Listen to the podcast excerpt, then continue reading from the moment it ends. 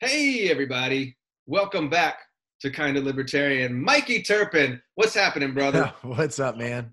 How you feeling? Allergies got me hurting, man.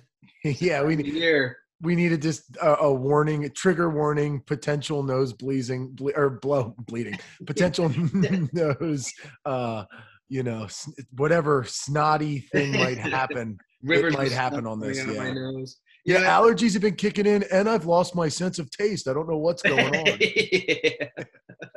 Dude, like the biggest buzzkill, the biggest cockblock is allergies, man.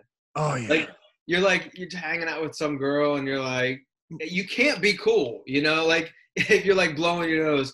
I actually remember going on a hike with this girl many, many years ago, who I was kind of into, and dude, the whole hike I could not stop blowing my nose. And then we get back to her place, and she was like, hey, let's hang out. And I was so miserable. Like, nah, I got to go home. It was like I blew the whole thing, you know. I just, like, what am I going to do? Like, oh, let's make out. Oh, hold on. Let me blow my nose first. You know, it's just. No, that's actually really funny, man. That actually makes me think of a lot of things. Unfortunately, nothing like insanely comes to mind. But one time I was going to go on a date, and I had one of the most obnoxious pimples on my nose. It was insane, dude. So I got one of my friends to put concealer on it. Oh. But it looked great in the lighting in which we were putting it on. I'm like, wow, this looks amazing. And then when we got to where we were going and I got to this like bar, I don't know what it looked like to her. She never made a comment. But when I went into the bathroom, I was like, oh my God, my nose. It's like obnoxious amount of like makeup look. Like it just stood out so crazy. It was terrible. Did you acknowledge it or ignore it? I didn't tell her at all. No, we only went out one time. I mean, it wasn't the worst thing ever, but there were other reasons why we didn't work out. But the concealer made me, honestly, that probably put me in an uncomfortable place where even just the self-conscious nature, like you just knowing that you have allergies is going to affect your ability to attract a woman just because you're going to be insecure about it, probably, you know? Oh, yeah. It tickles in the throat, like coughing and stuff. Like when you're just like having an obnoxious cough. Have you ever like gotten over a cold and you still have that like dry throat and at any point in time you can just cough and it like sounds disgusting? That's the worst. That's the worst for that type of situation. It's the worst for podcasts and it's the worst for church. Okay. Yeah, I remember like as like a kid one time I had like a tickle in my throat in church and I just could not stop coughing. I actually thought of a really good, so like in jiu-jitsu sometimes, and believe it or not, I don't know if you get this at barber shops, you know, when they use the razor, sometimes I'll get like a ingrown hair, like an infected like pimple thingy from the razor. I don't know if it's not clean or if I need to clean it the second it's done. But you know, you get like shave bumps, but that straight razor does a number sometimes on my neck.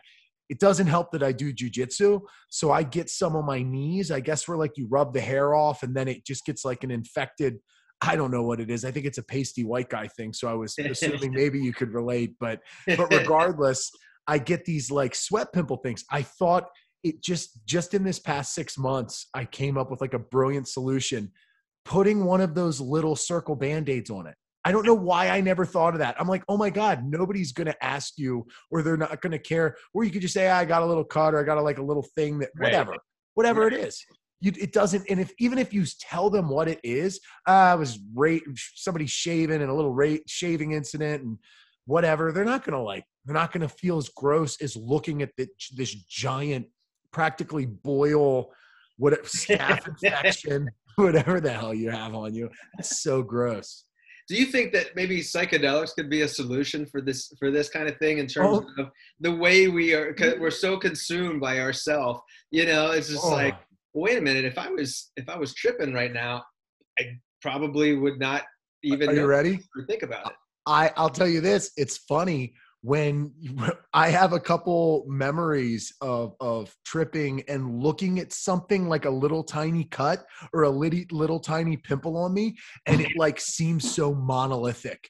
like, oh my God, that thing looks terrible. There's this, like, you know, especially if you like pop it and there's like a tiny hole, you know, where you can like see it. I'm looking at that like, oh my God, that's like entering to my body. And I'll just like imagine it as this like volcano opening or this thing. And then I'll be like normal again and I'll look at it and it'll look fine. Your toes will really screw with you like that too. Like I have fairly okay toes, but like one of my like big nails, I don't know what it is. It sounds gross to call it fungus. That sounds so bad to be like, I have toe fungus. Yes, Allen's on there. They look better than a lot of people's I see, but you know, there's like a thick, weirder looking thing. I'll look at my toe like tripping or something. I'll be like, God, dude, I got to stop looking at that. But in general, I think you're right. There would definitely, it could take the edge off, but I think a lot of things might take the edge off easier, but could come with greater risk. Like, I don't know what a muscle relaxer would do or something like that, but that might be a better solution to get your pimple off your mind. I don't know. So for everyone listening, I'm juggling a couple of things right now. No, sit over here. No. Welcome to start juggling podcast action. Yeah. I'm such a badass, right? Got kids all over the place. Here, just play Minecraft. I'm the best dad. Just play Minecraft for the talk to him like. Oh, that's a frustrating game. Are you good at that? Nah, man. That's tough. No, it's, you know, it's hard. You know, I think about it like right now, it's just me with 3 kids and a dog. And dude, I got it pretty good, man. Like I don't have to go into an office. I can take them back and forth to school, no problem. But then I think about there's people out there that have 2, 3 jobs, single parents. They have no help. You know, they don't make, I mean, I make a good living. Like these people, a lot of these people don't make a good living. It's hard, man. And it's one of those things that, you know, I can never say, oh, I know what the solution is to these problems. I mean, there's various ideas that people might have, but these kinds of things, it's sad. It does get very political in that, you know, if you see someone in a situation like that, you'll see the Democrats will be using them as a pawn, say, well, we need to help this person, you know, and how do you plan on doing that? And then of course they can look at Republicans and they'll say, well, the Republicans don't want to help the single mom with 2 kids and 3 jobs. So they're villains. It's like, it's so much deeper than that. It's so much deeper than that. And I don't know what the solution is. I say this a lot on the podcast. I don't know what the solution is, but I like to work it out in my head or through this podcast. We talk about things, you know, why are people in this situation? Lack of resources, lack of education, lack of support systems, family support systems. And that's a really big part of it. If you have a strong support system within your family, you have parents, grandparents, cousins, uncles, aunts, they can all help out, you know, but not everyone has that. Right. And it makes me, and that's a libertarian thing too. You know, definitely hear a lot of libertarians will say things like, well, you know, it shouldn't be the government's responsibility. There are nonprofits for this. There's family. It's like, not everybody has family. You know, or not everybody has reliable family. And not putting all those eggs in the basket of a nonprofit is absurd. Like nonprofits can't take on all that responsibility. Of course, the government, you know, mishandles a lot of money and mishandles a lot of things too. So it's quite a conundrum, you know. I sometimes wonder, and I'm not saying that I'm, you know, super altruistic or anything, but I sometimes think that people, hey, I'm talking while I'm doing a podcast. Millions of people are listening to this. Yeah, come on. I forgot what I was saying. It probably wasn't that important.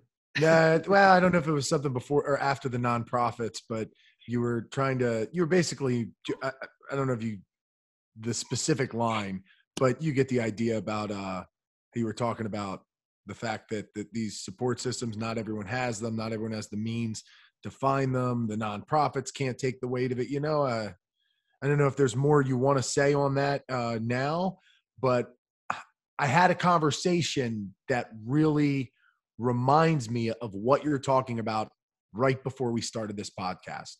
Okay. I was talking to a buddy of mine who he's this type of person. He doesn't know the solution. He is my friend who I refer to a lot because he's my go-to mind and best friend when it comes to politics because I like his litmus test. He's fairly anarcho. You know, he doesn't align with a lot of the anarchists. He doesn't necessarily see it as a hard solution, but he likes the lens in which you see the problems when you view things like that. And it's still sort of searching for what the solution is. And it can't be as simple as depending on one thing to solve a problem or assuming that this one thing will fix everything. And we were talking about, he actually hit me up asking, we used to do this thing called slam poetry. We were really into it. I was on the you know, I traveled to Austin, Texas 2 years in a row for this nationals event. Him and I went up and played rooms and got to do some feature acts at you know, rooms in like New York, Rhode Island, some stuff like that. So for that scene, it's ironic because even though I only put so much into it and I was younger, it's probably as high up, maybe jujitsu I'm more well known, but in ways it was probably as high up as I've ever made it in the pecking order of something. Not exactly the biggest ocean to be swimming in, but we swam our way up, fortunately associated with good people in this slam poetry thing. Well, what wound up happening was he was asking me if I knew anybody in the slam poetry scene that I thought held up, like he wanted to share it for some kids. And he wanted to read them some poems from this slam poetry thing we did. And he asked if I knew anybody. And I was like, well, you know, I'm not, we started talking about some people and a lot of them were activists. A lot of them, one of them has a TED Talk now. And a lot of the people that we knew were like that. And it was like, man, so many of these people that are rallying for whatever they're standing up for, whether it's like racially charged, whether it's politically charged, whether it is maybe gender charged, all of these things that they're charged by and fueled by, which I love and respect. Like I love a Malcolm X. I love that like fight for something, right? But the problem, what they were doing was they were making it sound like this was the problem. And if only we could make people realize, if only we could make people realize this slice of oppression, this slice of inequality, if only people would realize that and atone for this or play their part of balance in this specific thing, all of life would just be solved. That, you know, there's no reason to be fighting all of these other individual fights, that not everything is so subjective. They had it all figured out through the lens of their identity, of their fight, of their cause. It'd be like me trying to say, guys, the answer is we need to wake up spiritually. We need to find our medicine. We need to go out and have these cacti ceremony. We need to go out and drink, you know, ayahuasca. We need to be in tune with Mother, you know, Earth. We need to have these retreats. We need to have yoga practice. Like maybe that solves something, right? Like nonprofit organizations can solve something. Family can solve parts of it. There's no one thing that will ever solve all of it. Awareness helps, right? And but it's just deeper than that. So like as individuals, we can only, in my opinion, we can only see so much of that forest. Whatever we can do, whatever we're charged to do, hopefully it'll help. But I think the ultimate goal with this sort of thing is being aware of having positive effect, trying to have positive effect on those. Like if you know people that are in the situation like you're talking about in your life, trying to be a little bit of a help to them, the community, that's like the values of the anarcho sort of values, which are like you look for your community, you look for, you know, your tribalism is a bit more extreme and it's been taken in some pretty extreme, unfortunate directions, which anarchy has as well. But the idea of a strong community. And what my recommendation is when I hear this, I think of those communities. I think of the slam poetry scene. I think of the jujitsu community. I think of the psychedelic community. And if you don't have family that can help, if you don't have that sort of thing, you might not have the time to find an easy support system, but looking for a support system. I think of the support system of AA. What a powerful support system. If you are willing to show up and be a part of that community, it will change your life, right? Like not only will it change your life as far as addiction is concerned, those people are willing to help you. Somebody out there is willing to help you if you're willing to play synergy to that community and play role and do your part. Easier said than done, and it's only one piece of it. But when I hear this, I think of getting involved in something because that's what I've always done. I even think of the dog fashion disco community I was in. Now, could they help me out financially if I was in trouble? Maybe not. But I could think of people just involved in that little tight-knit cult community of people and being a good friend to these people, being a good community member, what they would do for me if I was in a time of need, if I really needed help. So when I hear something like that, I think of strong community and being an important, strong role in others' lives in a community and doing what you can and then having the favor returned, that sort of karma. Not easy to do. And I don't know, maybe you got to look for like your Facebook groups. You got to look outside the box maybe if you don't have the time or the space to do something. But like the church is there for people. Churches, synagogue, whatever you do, they're typically there for people in need as long as, I mean, it's not like something you want to just agree to anything because I'm sure the KKK is that way with their people too, right?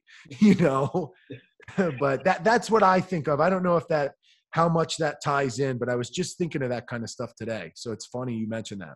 Well, I do. I mean, I think community is very important. And I think we lack that, you know, compared to the stories I heard from my parents and my grandparents when they were growing up. And community was always very tight-knit and they always helped each other out. There was never a situation where there wasn't someone there to take care of the kids, you know. Now, again, they were very fortunate. I mean, my parents and grandparents weren't rich. I mean, they were mostly, my mom's side, they were all farmers. And my dad's side, you know, my grandfather, I don't even think he finished high school. You know, he just started working when he was like 16. So he just hustled his whole life. But, you know, see, and this is where it gets slippery, you get that slippery slope, because the government comes in and says, well, we want to fix this problem. By the government, I say individuals, you know, within the government.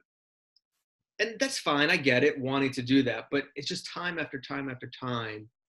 It's like those good intentions don't always pan out the way they should.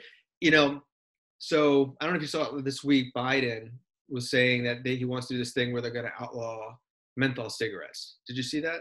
I did. You know, usually it's funny, but my first thought when you said that is my answer for this is almost always no. So I get to play the buffer of like the people who don't know. I get to be like, no, Jeff, I don't know. Tell me. I did hear that, but go on. Well, yeah. So basically his point was the cigarette companies have been marketing to and targeting Black communities for decades in terms of selling menthol cigarettes. So he's saying we should ban them to help the Black community. But if you outlaw them, people are still going to smoke them. So now you're going to send cops in, as if the Black community doesn't have enough problems with the cops coming in all the time. Oh, I smell weed. Oh, I smell menthol cigarettes. Oh, what do you got on you? Oh, a knife, a gun, a flamethrower. Oh, you're going to go to jail now. You know, it's like, and like the cops really want to bust people for menthol cigarettes. And understand, I fucking hate cigarettes. I fucking hate cigarettes so much. I think they're the dumbest things. You know, I always think it's funny that you'll see musicians that are like, you know, fuck the man or whatever, and they're smoking cigarettes. I'm like, dude, you're giving money to the man to kill you. Like it's supposed to be so rebellious, this idea of smoking, but it's the absolute, it's like the antithesis of being rebellious, you know? So that's a point right there, dude. That is a very, there's a punk rock song in that. That's a great point. Cause I used to have this sweatshirt, with a picture of the Marlboro Man on his horse. And it said, I miss my lung, Bob. You know, it was kind of like a play on it. Yeah. I always hated that. I'm like, why are you smoking cigarette after cigarette after cigarette? There's nothing badass about that. And of course, menthols on top of that. It's like, oh, here's some shards of fiberglass to put in your lungs. That's a great idea. But anyway, look, again, that's if you want to do that, that's up to you. Now, Is it fucked up that the tobacco companies were targeting black communities for this? Fuck yeah, it's fucked up. It's fucked up that any industry that creates something that can physically harm somebody can market to those people. I mean, we do it with kids and food. How many commercials do you remember growing up for Ronald McDonald or McDonald's? You know, you think that shit's good for kids? Fuck no. All that food is fucking poison. The food we eat, you know, the video games that kids watch for 8 hours a day, that's fucking poisonous. You know, and we advertise to them, no problem.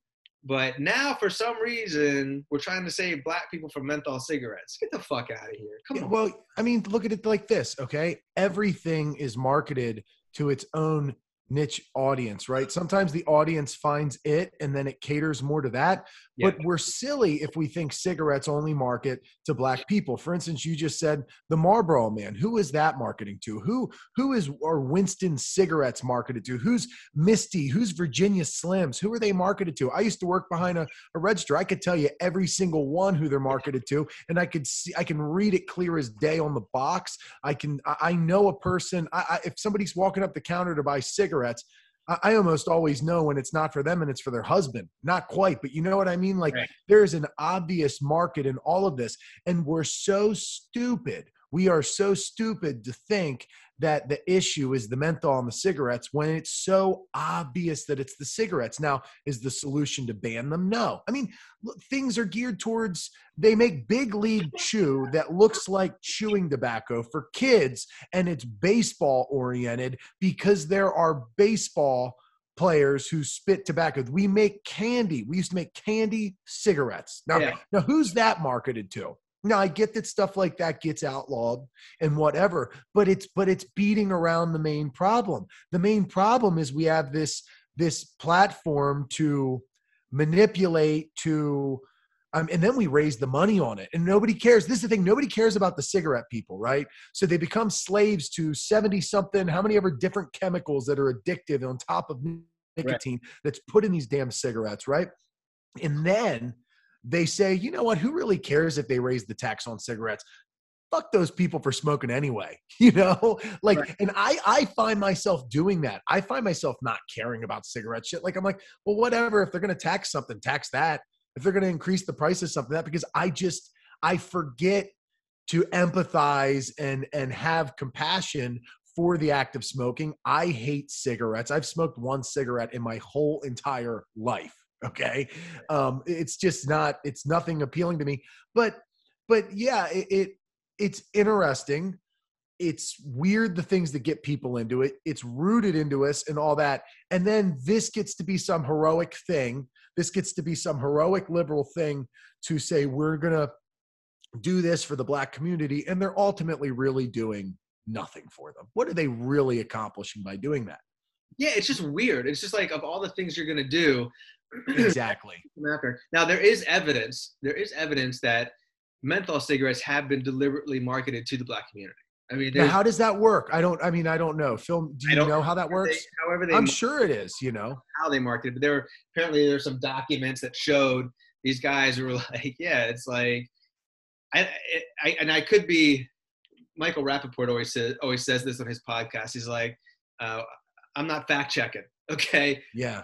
But from what I understand, maybe the menthols were popular in the black community, so they just kept targeting menthols. Because listen, as the years have gone by, there have been less and less sales of menthol cigarettes because more and more people are like, this is like the worst fucking cigarette you could smoke. So there is evidence that they were deliberately marketing to the black community. But again, see, this is the thing with Biden before. He's like, he's doing it in the name of equality or criminal justice reform or trying to help the black community. I'm like, if you want to help the black community, end the war on drugs. That's going to do a lot more good than banning menthol cigarettes, which isn't going to be good. All it's going to do is get more people arrested. My question is this. Is it wrong to market menthol cigarettes to black people? Is it, I mean, we market a lot of things to different people. Well, I mean, I guess maybe we live in a day and age where it's probably not a good idea to market something based solely off of race, but we don't single that out in other things, you know? I mean, we don't single that out in other pockets of things, whether it's restaurants, whether it's clothing. What is wrong about it? And we would say, oh, it's because what? They're dangerous. It's because they have additional, what makes it wrong to do it? Well, we do. I mean, we do market to different races and genders. I mean, if you go into the black community, there's certain posters of a liquor store that you'll see that you won't see in the white community. Right. Now, so what is wrong about marketing menthol cigarettes to black people? It depends what you define as wrong. See, for me, ethically, I have a problem marketing anything that is physically harmful to people. Right. You have the personal sovereignty. You do whatever you want. That's your body. And legally, like these companies, in my opinion, have every right to market in any way they want. I think it's really shitty. Yeah. I think it's really unethical to do that when you're running a company. And that's the thing I talk a lot about. We talk about socially conscious investing, or socially conscious business practices. You know, I feel like if I were, see, it's hard to say, like if I was running a cigarette company, you know, knowing that marketing to people, see, I don't really know how they market anymore though. It's a lot's changed. I mean, it used to be a time you could see cigarette ads everywhere. I don't know how they do it. Joe Camel. Joe Camel was the coolest thing growing up to me, by the way. And it's the reason why my brother wound up smoking Camel cigarettes. We thought Joe Camel was cool. Yeah. I mean, you know, but yeah, I they definitely cut back on marketing in general with cigarettes, what they're allowed to do. I don't even know what they're able to sponsor anymore. Like, you don't really see them involved in much, but at the end of the day, so long as the product is legal, which I get that they're trying to ban it, they're banning it for odd reasons, but what is the issue? And what would the solution to that issue being? If the issue is that they're marketing something that's unhealthy, why isn't the solution to just not allow this unhealthy thing, which I still wouldn't necessarily agree with, right? Mm-hmm. But how does this actually fit the situation appropriately? Even if you're on team, ban cigarettes because they're bad, ban menthol because it's dangerous. This is just such an odd, this is the state in which we live in, because it's so much more of a hot topic issue when we say it like that, you know? See, and you're right. It's weird. Like, why? Like, I don't even remember this being an issue. Like, maybe the community has been an issue because people are like, look, you know, too many people are smoking menthols in the black community. Okay. Yeah, I mean, I get it, dude. Black people have definitely, something's been, Newport, I don't know what, I don't know how, but they found their audience, you know? Yeah. I mean, it's that way. Not everybody, right? White girls who like to date black guys smoke them as well. No, that's terrible. Dump button. But I mean, it's like, yeah, somehow they figured it out. They did something. But I mean, what makes it, are they doing it because they want to kill them off? They want to market the more harmful ones to the community and like the less harmful ones to. I don't think that's it, because they need their, I mean, that's how they make money. They want to kill their customer. I mean, they are killing their customer eventually over time. Right. I just don't even get how it's a problem. It's suspicious. That's all I'm saying. It's suspicious to me. Yeah. You know, it's like, again, I get that it's a problem, but I'm saying I don't even fully understand how it's any different of a problem than we already deal with across the board with almost everything dangerous that probably we should be cautious about selling. Marketing something bad is already a slippery slope ethically. What do you think is more, and I don't know the answer to this question, I could look it up, but I don't feel like it, is more dangerous? Smoking cigarettes, or let's say, what emphysema and lung cancer, those are the two big things you get from smoking cigarettes, right? Yeah, I guess so, yeah. Versus obesity. Yeah. What's killing more people in this country? I don't know the answer to that question. I feel like it's more, or obesity? It's probably smoking, but it's probably pretty damn close, too. What I would guess is that obesity is an indirect sort of synergy that plays a role in a lot of issues. For instance, with COVID, this is not just a COVID thing. The risk of obesity affecting COVID is not just a COVID thing. That is an everything thing. Mm-hmm. That is, you are compromised and you have a negative synergy attached to almost every health issue you could ever have ever. It probably is a greater risk to be obese and smoke cigarettes than it is to not be obese and smoke cigarettes. That is not medical information. Don't take it to the bank. But I mean, I would say for me, I would guess, again, because in general, it also depends on the amount you're smoking. It also depends on the amount you were obese, right? There's so much gray area to this, yeah. But I would probably imagine that obesity at this day and age has to be a bigger issue in the States. Mm-hmm. In America, if I had to weigh the two, and it seems like smoking is sort of dying out, no pun intended. Yeah. You know, I feel like less and less people are smoking cigarettes. Yeah. Although the juke things and all that vaping and stuff, I mean, you know, who knows what's going to come of that. I'm sure at the very least there's stuff that is not healthy about them that we don't fully know, that we will eventually have to modify, and then I'm sure we'll make it unhealthy in some other way or come up with some other option that will kill us as well.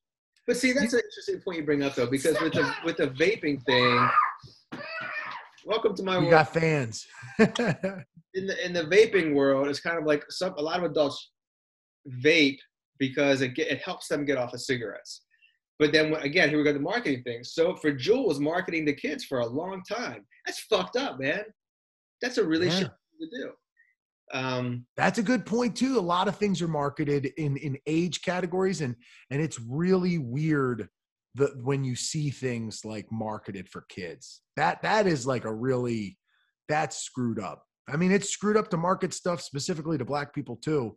That's dangerous. I get it. I definitely get it. I'm not trying to say it's not an issue. Right. But if you're an adult, you make your own decision. It doesn't matter what color you are.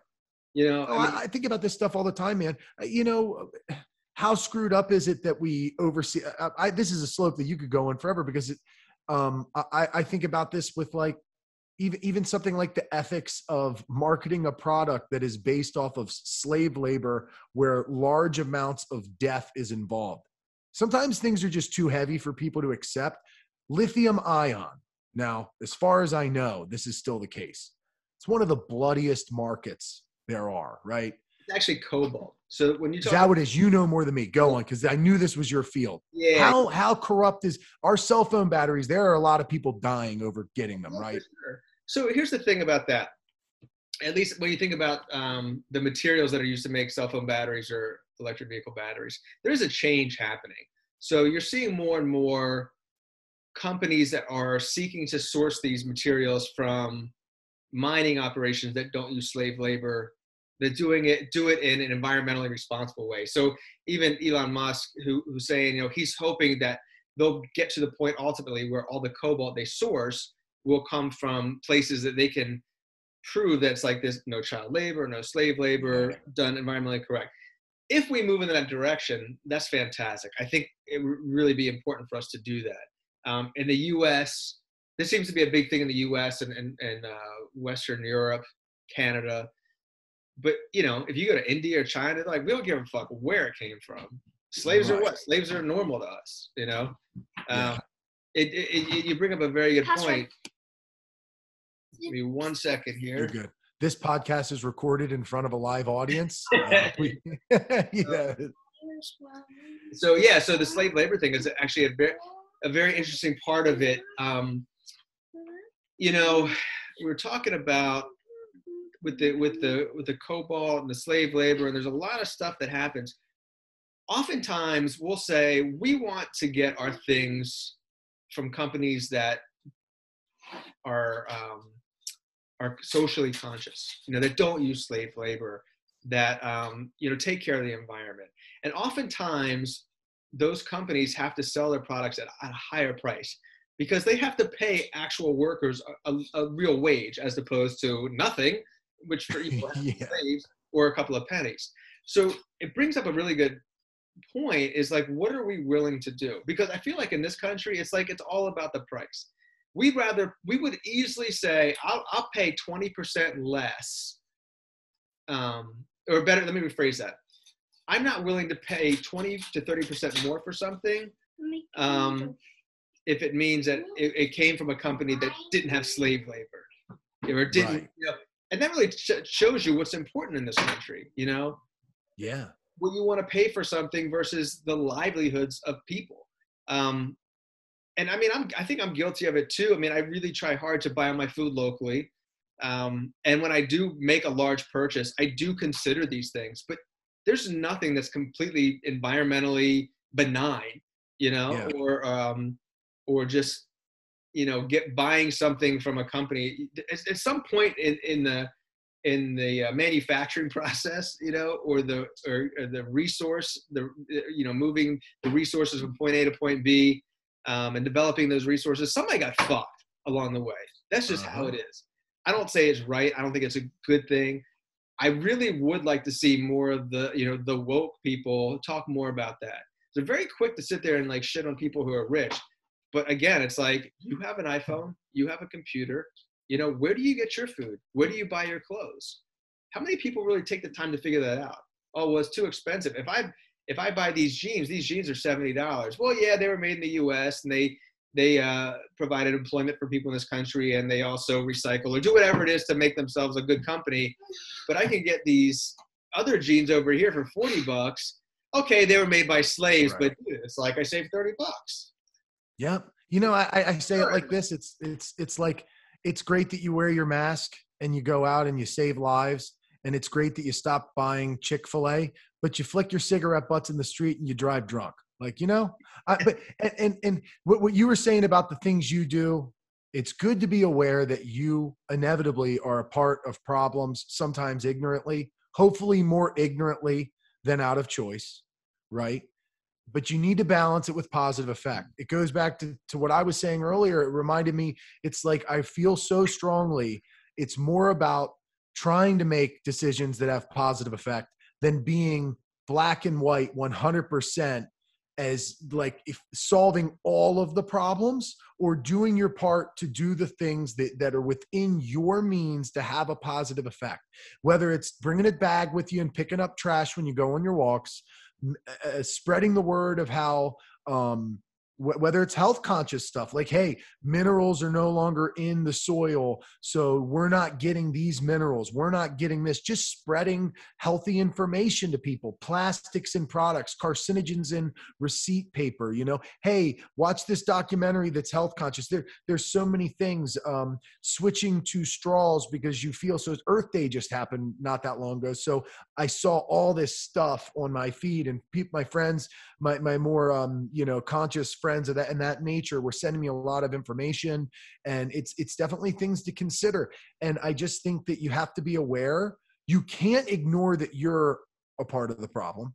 You can't ignore that we use cell phone batteries that potentially do this, right? We can't ignore that the rubber and tire, whatever it is, but exhaust in our cars. But we don't have to crucify ourselves. We don't have to convict ourselves of heinous acts so judgmentally. We are inevitably a part of the problem, but what we need to do is be conscious of it, do what we can, and find our pockets of positive effect. You have got to find your way to have strong positive effect. And it is as simple as, like I said, for some people, it's volunteering their time, dedicating lots of things. Some people donate their hair. I mean, I don't know. I'm just saying that I do believe that as long as you are doing something, like the slam poetry people, with some of them are so into certain things, like this one lady we were talking about, she got a TED talk talking about like racial inequality and oppression and self-love and all these sorts of things. And it's like, that is her fight. You have a very strong effect on green energy. You have a very strong effect on politics. You try to do other stuff, right? but we can't do it all. We, you know, you could never do it all.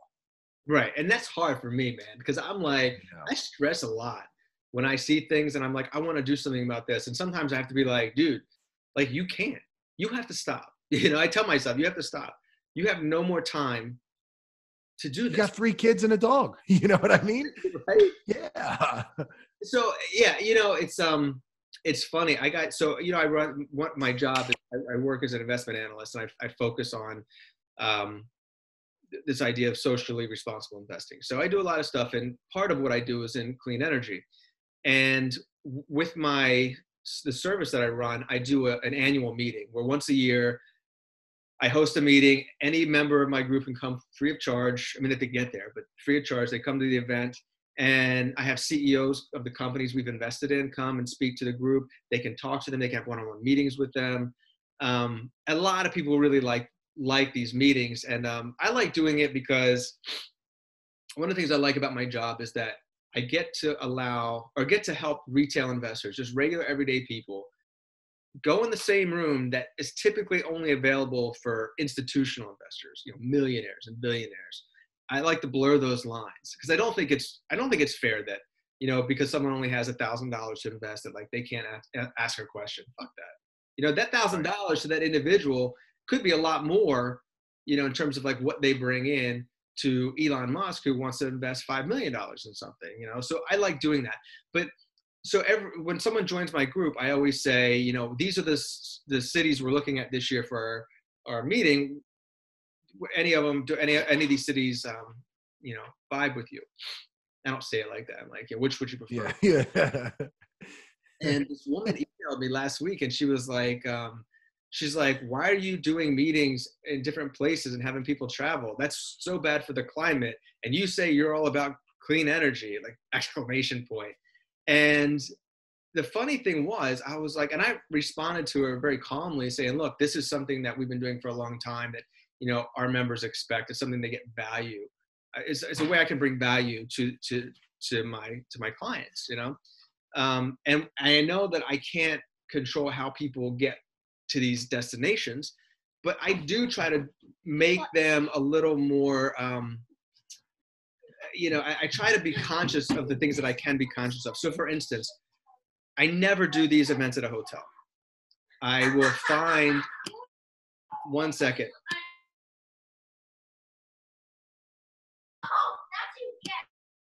They don't listen. Yeah. Give me 1 second, please. The caveat of being a cool dad.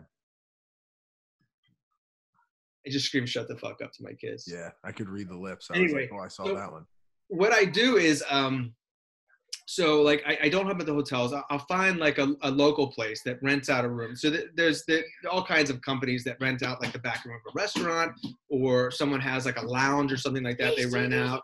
And by doing that, I feel like I'm putting money into the local economy, which I feel goes a little bit further.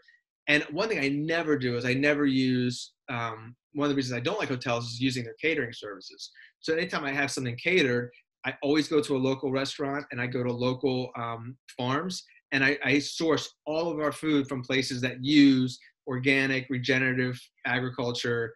You know, I make sure that everything's as clean as possible. These aren't big things, okay? It just takes a little extra time to do it. But that's it. Just like you were saying, it's like just picking up trash on the side of the road or doing something simple. You know, I'm not going to stop doing these events because they're very important to people, and it's part of what they pay for. So I'm not going to stop doing it, but I will make every effort to ensure that, you know, we limit, our footprint, you know, our negative environmental footprint. So with the food is a big one for me. I always try to find a place too that is near a lot of hotels so people can walk to the destination. That's a big thing too, man. People ask me a lot. They'll say, well, listen, I don't have a lot of money. I can't afford an electric car or solar panels. You know, what can I do to help? My number one thing all the time is walk. Yeah. If you want to go somewhere that is within 2 miles and you are a healthy person, walk. Because seriously, like, why are you going to start your car to drive, you know, 2 miles or less to pick something up, go to the grocery store or something, or go to the corner store? Just walk. It's better for you. You get your sides that you need that you're probably not getting anyway, you know, and you're not using your car. That's a big thing. I'm telling you, man, it's not that hard to not treat the planet like a toilet. You know what I mean? It's not difficult. You just got to make some fucking effort. Right. You know? Yeah, that's exactly it. It's making an effort. Things are going to slip through the cracks. You know, someone listening to this might be like, well, I can't walk with this, or I can't do that. Right. But you can do something else, right? You can be a positive effect. Like having this conversation, not everyone's going to be conscious of the same things. This might have nothing. Well, this definitely has nothing to do with green energy. But for instance, some people lend their time and coach a team and are involved in the youth. You know, there's so many things. I like to share the information I know. Not everyone's going to want to hear it. Not everyone's going to be interested. But somewhere, someone out there is dealing with injuries. They're dealing with issues that I have some sort of expertise or insight on. And I use my platform, the one social media, my Instagram that we connected over. I use it as a platform to share information and to also share others who do that sort of thing. So I always want to, if I see somebody and it's like, wow, they're giving great information. It's not a sales tactic. It's just what they know. They're passionate, like-minded sort of person. Boom. Try to get it out to my people. It's only such a reach, but it's like, that is something that I feel strongly about. I have no regrets not making a single dime off of something like that. And I put a lot of my energy and time into it. And same thing within my communities. If I'm at the jiu-jitsu gym and somebody has some sort of tweak, I'm the first person to raise my hand. Hey, if you want some help, if somebody to take a look, you know, I'm not going to try and claim I'm going to completely fix you, but I'm willing to give it a try. Don't worry about it. Like, you know, it's not a business practice right now. It is a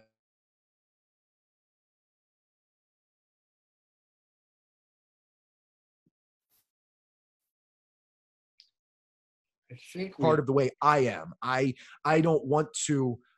Oh, are you there? Yeah, we for like the last maybe 10 seconds. Oh, okay. I just was saying that I like to be that role within my community of just generally trying to uplift. I sometimes it's a business. Sometimes I'm marketing myself to make money off of this sort of thing. But there are also a lot of times where I couldn't care less if I'm spending my time doing this because it's something I can be helpful in. When I was younger, I had a car issue. I ran off the road. You know, tire bend, it needed a bunch of things. A guy up the street, he worked on the side as a mechanic. He was a helpful guy. He did it for free. He just, all I had to do was buy the parts. He did it for free. It didn't hesitate 1 second. When he had the time, when he could do it, he was going to do it. He wanted to do it. He didn't know me from Adam. He barely knew me. Wow. He just knew I was a guy in the community who needed it. He also does tree work for a living. On his street, across the street, the church, he's not even religious. He does free tree work for the church across the street. Awesome. That's what I mean about community. And these are the traditions that we are losing. So that's actually something my anarchist friend mentioned to me today when we were talking about this. He says he's very conservative in the sense of everybody trying to ruin tradition, to change tradition in ways completely. But like there are a lot of things, for instance, community values that we are losing.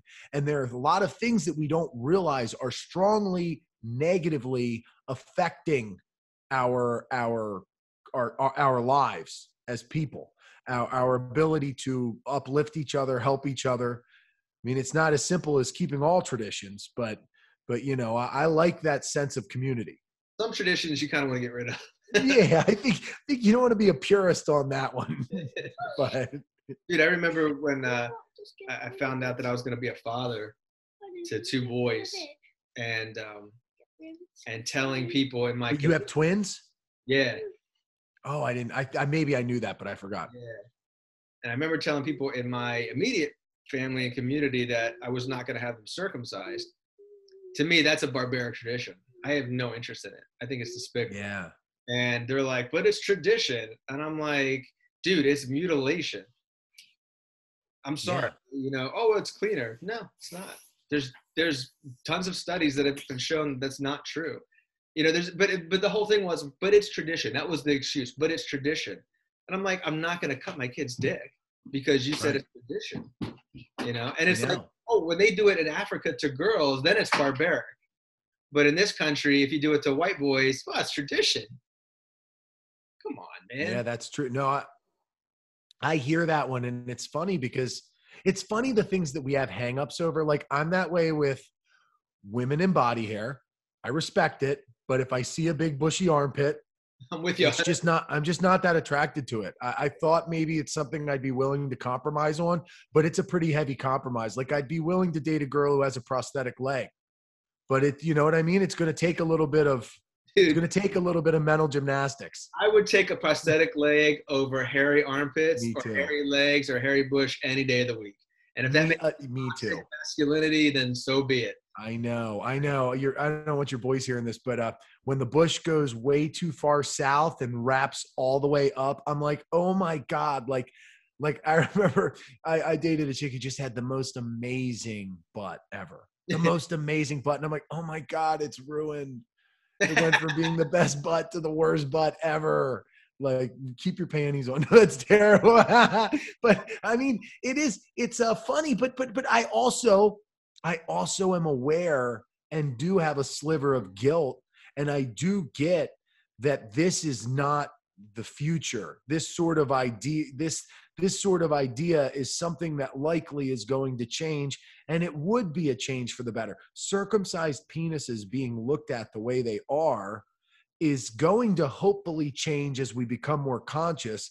I am in a different mindset because it's just what I know, you know, to have this giant circumcised. No, but, you know, but circumcision is so normal to me. And I've thought about this and I've actually kind of thought, you know what, I would be on your team. I'm on team no circumcision. The more I've heard about it, the more people I've heard talk, be very adamant about it. But it is funny. It's a mental hang up. I'm sure there are women out there who are like, I would never want to date a guy who has an uncircumcised penis, but times will change. And you're a part of that positive change. It sounds silly. It sounds so silly to say that is a kind of a heroic thing to stand up for. Yeah. Right. But again, you found a fight that you believe in strongly enough to say, you know what, screw this norm, screw this one. I'm not doing that because I don't believe in it. And that is what is missing in a lot of people. Right. And well, I like that. You know, the thing, it's interesting though, to go back to the pubic hair thing.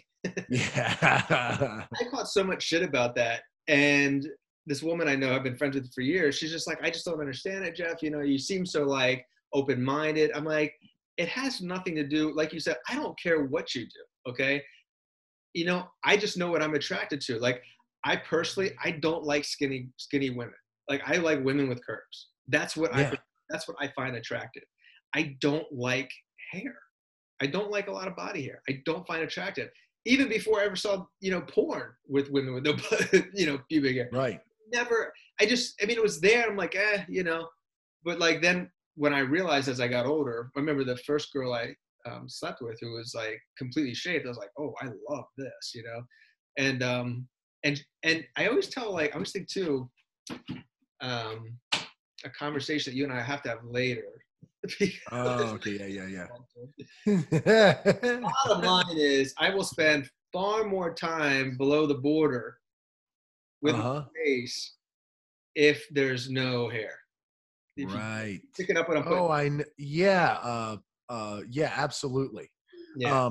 And it's funny what the irony is this is that we're always in flux of like moving away from traditions that are very excluding other sensitivities, but almost always the solutions we come up with are riddled with problems. Like we have these things that are what we are attracted to, right? We find the flaws in them. So we find something new that we find attractive, right? And it's this sort of game. But we're in a time where it is worse to say that you are not a fan of hair than it would be to just be somebody who looks at, we were talking about, you know, pornography, right? Of age discrepancies that are inappropriate. One of the biggest norms right now is one of the most insanely unethical things, right? So, I mean, we can't get too into that one, obviously, but you get what I'm going at, right? That is insane to me, the level of how we see something, well, this is unethical. But then again, we're missing the bigger picture, is that there's a lot more. Typically, there's something bigger going on, and this little thing that we have a hang up over. Who really cares if Jeff prefers girls with curves? What's the big deal? I mean, I don't know why anyone would care, you know? But there are people out there who would, that you're influencing insecurities in others, or, yeah, you know, whatever. And I mean, I don't know. It's an odd one. People are sensitive to that sort of thing. Like you said, well, somebody gave you crap about it. But with the hair thing, you know, somebody gave you crap about the hair thing. But yeah, you can only get so specific on this one. Yeah. I mean, we're very sensitive world today, and I don't think it's such a horrible thing to be sensitive to certain things. It's just kind of like, at what point do you go from being sensitive to just being compliant, to going along with something just because someone says, well, if you don't go along with this, then you're not woke, or whatever the word is, you know? And that's, yeah, I'm not gonna make a big stink about it. It's not like a hill I'm gonna die on, but I don't care. You know, it's like, it's definitely something that, again, we see the right and left battle all the time. You know, the right say, well, we're not making fun of people because you're too woke. And the left's like, well, you're not woke enough. And I'm like, why? This is the dumbest conversation we could possibly be having right now, you know? There's all the shit that's going on in the world. And you're talking about, well, they're not. Now, okay, let me rephrase that. I understand that words have, words can hurt, you know? So, I mean, I understand that, you know, calling someone a certain name that could be derogatory to them, or just saying something that's just offensive. I think it's good to take note of those things, because why would you want to purposely insult somebody unless you're pissed off at them, or unless you're telling a joke? Right. And that's the weird thing too. It's like, I kind of feel bad for comedians, you know, because I was just thinking nowadays it's like, you say, if you're a comedian and you say something that's they say it's inappropriate, if I know that person's a comedian, like, I don't even give it a second of thought. You know, it's like, well, they're a comedian. That's what they do. Now, if you're not a comedian, you know, and you're just saying something to be a dick, that's different. I don't know where you draw the line. Is it what's professional, an amateur comedian, whatever? But I guess I'm just talking about people on, like, social media that are just, they're trying to be like, I'm not woke, so I'm going to say this or that. It's like, dude, why? You're just, for no reason, you're just being a dick. You know? Yeah. What I kind of chalk it up is, I just think it's good to keep in mind that a lot of the things we are venomous over, and a lot of the things we attack and don't like and are sensitive to, we need to tread just a little bit lightly with a little bit of understanding, because chances are we are being a hypocrite in some way.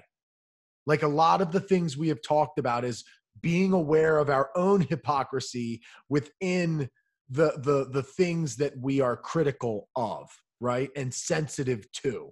It's being aware of the hypocrisy of being health conscious, earth conscious in these ways, but not being it in those ways. It's being aware that, yes, maybe I'm sensitive to jokes about weight, body weight, right? But then I'm willing to laugh and be a part of jokes about AIDS, right? I mean, you get the idea, right? It's not like the most obvious connection of hypocrisy, but it's this sort of loose hypocrisy makes us just lighten up a little bit and realize that we're, you know, not everyone's in tune and sensitive in the same way, I think. So, you know, I was working on this joke this week, and this guy at my gym, we always joke around about stuff, and sometimes I'll run some jokes by him, and I was running, and it's not even close to done, but I was running this idea by him, and he thought it was, I mean, he kind of like laughed, kind of like almost a pity laugh. I don't think he really thought it was that funny. But this woman who was standing there, I could tell that she was offended by the joke. And actually, you know what, Mike, I am going to pull this up. And I'm going to buy you. And you tell me if you think it's offensive. I thought it was funny. I kind of make fun of everybody, you know, right. Do these things, including myself as a, you know, a scrawny white Jewish kid. I mean, you know how many jokes I can come up with about being a strong white Jewish kid, a scrawny white Jewish kid? Lots of virgin jokes. Lots of unable to say jokes come out of that. Okay, here we go. And this is kind of like, I've been trying to do this thing where it is kind of like a SNL, the news bits that they do. Yeah. All right. Now bear with me because this is not even close to done. Katie Sorensen, a social media influencer on motherhood topics, was recently busted for lying about a Latino couple trying to abduct her children. What tipped off the cops? No Latino couple would ever try to abduct a rich white kid. They serve no value. I mean, have you ever seen a Latino family? By age 5, those kids are earning, doing odd jobs, fixing shit, providing tutoring services for white people plagued with white guilt. You'll never find a rich white 5-year-old doing anything helpful. The most helpful thing I've ever seen a rich white 5-year-old do is shut the fuck up for 5 minutes. You know what I'm saying? Yeah. So no, I mean, all right, I'm good at playing devil's advocate. Yeah, yeah. So in my mind, I can see how somebody could possibly find it offensive, but it is so silly because it's like, it's such an obvious light as far as like the joke is the point. It's not the parts of it that you could say, yeah, but you're marginalizing this. And, you know, there are people out there who abduct kids and then they maybe try to make money or maybe whatever direction they take it. And I could see the directions people take it, but it is insane. And now here's the thing. In all fairness, I have not finished the jokes. I want to add another part to it about that takes it a little more seriously. Is if you think about, so this woman who did this, she's up for 2 misdemeanor charges. Had she gotten away with this, that Latino couple, they'd be doing time, 100%. And she gets 2 misdemeanor charges for doing this. Like, that's some racist shit right there. Yeah. You know? Like, I don't know how to, I'm trying to figure out how to make that funny, you know, but it's.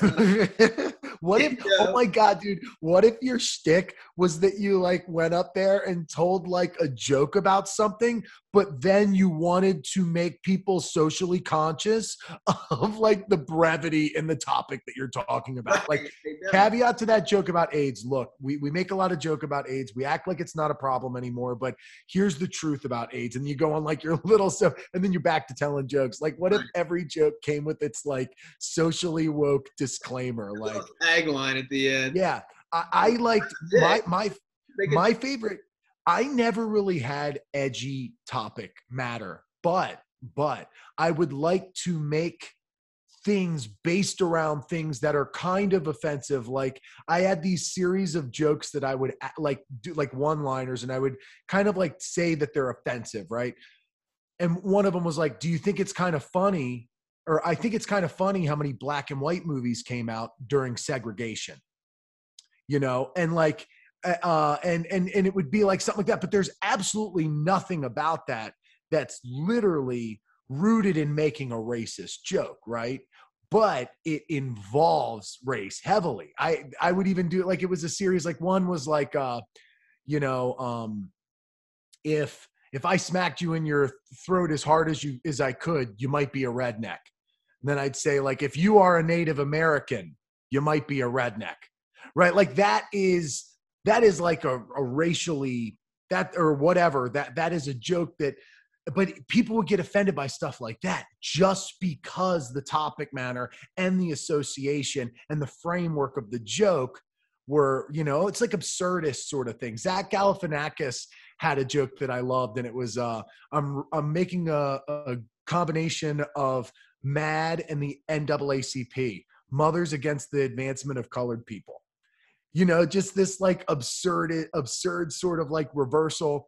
And I mean, it is obviously so offensive if you take it a certain way. But then it's so absurd that like that is part of the humor of it, right? Like it's this weird, what do you do with that sort of thing? Because you can take that thing really, that thing far, but it's way worse when somebody goes out there and they're kind of doing like an Andrew Dice Clay and they make a joke about like black people not tipping or something. And you're like, whoa, dude, like that's not cool. The brevity of it's not, it is extreme in some ways, but the intention is the problem. Like your intention has nothing to do with racism. It has nothing to do with anything. It's like a little, it's such a, just a little silly thing about how spoiled brat sort of thing, first world sort of kids, et cetera. You get it. You wrote the joke. But like, what do you do about jokes like that, that are, have nothing to do with being I just think of the intention. I'm like, wow, that's a racist telling jokes. Yeah. Or wow, that's like an absurd person making silly jokes. Or that's a person, I think of it more of like a style of humor. Or I think of, wow, that person's really sexist. They just told a joke that was so fucking sexist. I can't believe it.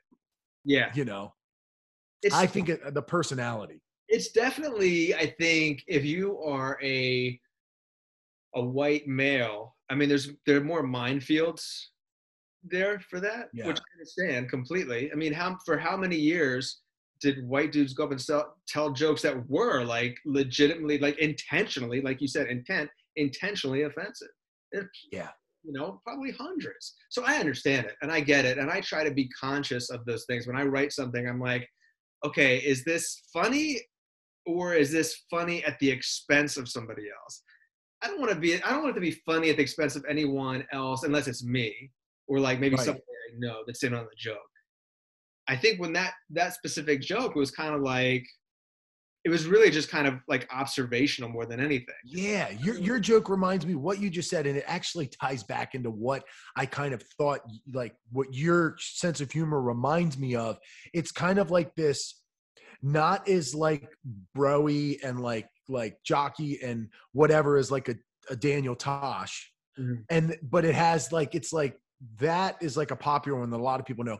Talk Soup had that sort of thing, or like a, even like maybe on SNL when they have the news anchors sitting up there and they make like the little comment after they tell the news story. Like that's the type of joke that I think of when you told me that.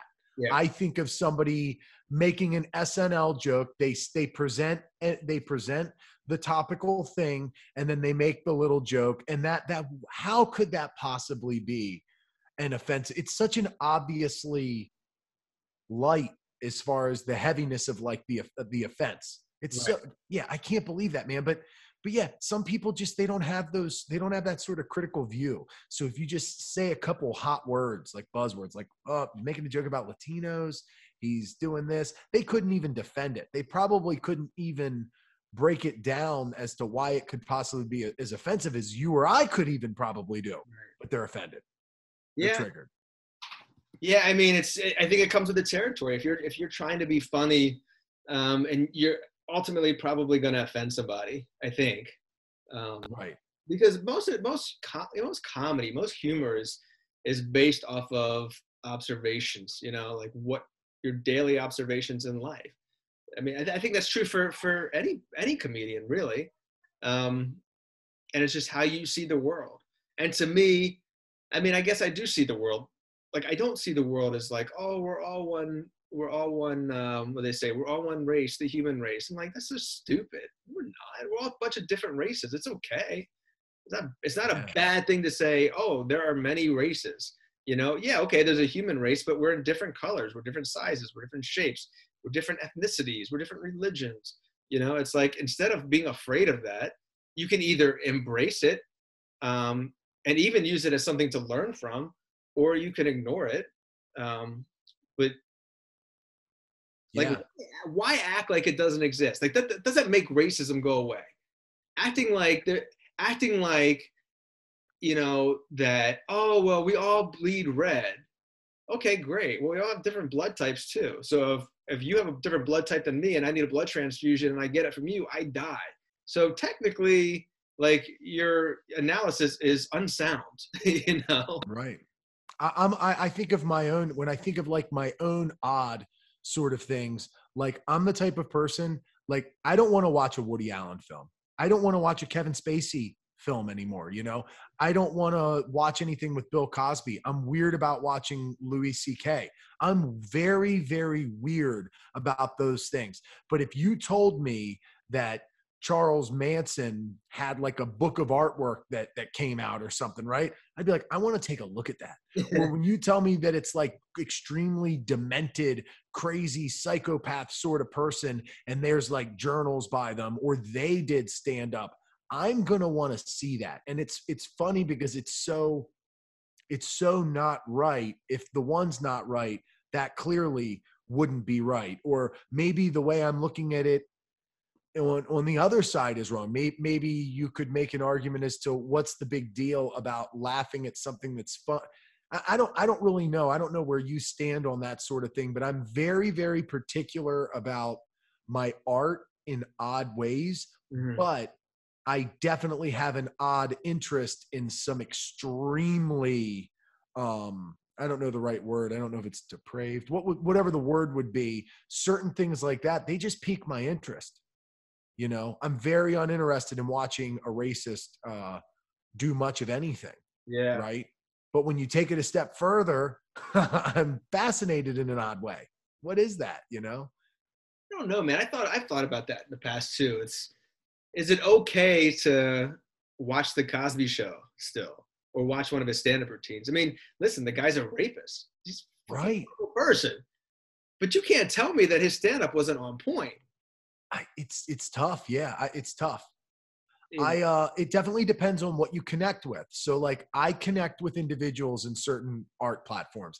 Mm-hmm. When I go to a concert, I want to like the person I'm watching. I don't care about that they're a good singer. I don't even care that you're a good comedian if I don't like you. Right. Yeah. But there does go back to that thing.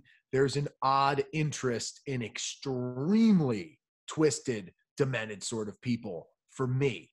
Mm-hmm. Don't know what it is. A lot of us have it. A lot of us have books on serial killers and stuff when we're younger and all that. I don't know what it is. I don't know why.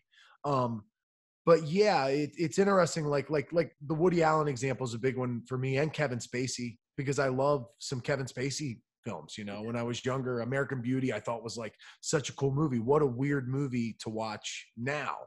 What a weird thing it is to watch a Woody Allen movie now and watch it with like a light sort of scope. But I mean, growing up, Annie Hall, Manhattan, whatever. He's had a lot of Sleeper. There's like a bunch of Woody Allen movies I loved at one point in time. Dude, I remember reading Woody Allen books. Mm-hmm. College, and I thought they were brilliant. I think it's weird. It's kind of weird, like, and I don't know why this is, and I have no justification for it. But if I see The Cosby Show on TV, I might watch it. I don't. Yeah. I feel a little weird, but I kind of, for some reason I get over it. I don't know if that makes me a bad person or not. I don't get over it, but it's kind of like I still enjoy the show. Like I can remove myself from reality to watch the show. But Woody Allen, I can't. I can't watch a Woody Allen movie anymore. And I don't even understand how like anyone would work with that guy. Can you imagine being an actor and they're like, hey, Woody Allen wants you to do a movie? At a time, there, many years ago, I'd be like, amazing, I get to do a Woody Allen picture. Now I'd be like, are you fucking kidding me? I don't want to be anywhere near that. Dude, it's absolutely insane. In the jiu-jitsu community, there's a guy, Lloyd Irvin. You ever hear that name, Lloyd Irvin? If you look into him, I mean, the guy is cornering people in the UFC. I believe he was even on one of the Ultimate Fighters as a coach. He has a lot of gyms, a lot of Lloyd Irvin affiliates. It was big in the area, but at one point in time, there was nothing bigger in jiu-jitsu than Lloyd Irvin schools, especially in the United States. I have a good friend who's a Lloyd Irvin black belt. He has a school anyway. There's all these, there's rape allegations, there's insane business practices. It's an insane laundry list that's not worth necessarily going over because I don't want to misquote. I don't have it in front of me. It is obvious the guy, like he even said, well, I didn't rape her because I couldn't get it up. Like essentially was one of his defenses over the years. But there's been way more things that have happened than that. Now, what makes somebody want to be an affiliate of that? Yeah. What makes somebody want to be influenced and a part of that and associated with that? People do. The schools are successful. It's a Lloyd Irvin school. People know the history. They choose to ignore certain things. They choose to not care about certain things. Right. I don't know what it is. I'm with you. I could probably watch The Cosby Show. I would feel weirder about watching his stand-up, but I probably could watch, like, if kids say the darndest thing, I could probably get over it, right? I don't know why. I could explain it, but it doesn't even matter because that only just explains the way I work. It's not explaining what's right and what's wrong. Well, you know? It's interesting that we're talking about this because we definitely see this in politics, right? So no matter which side of the aisle you call home, there's somebody in your group that has done some nasty shit, you know? Yeah.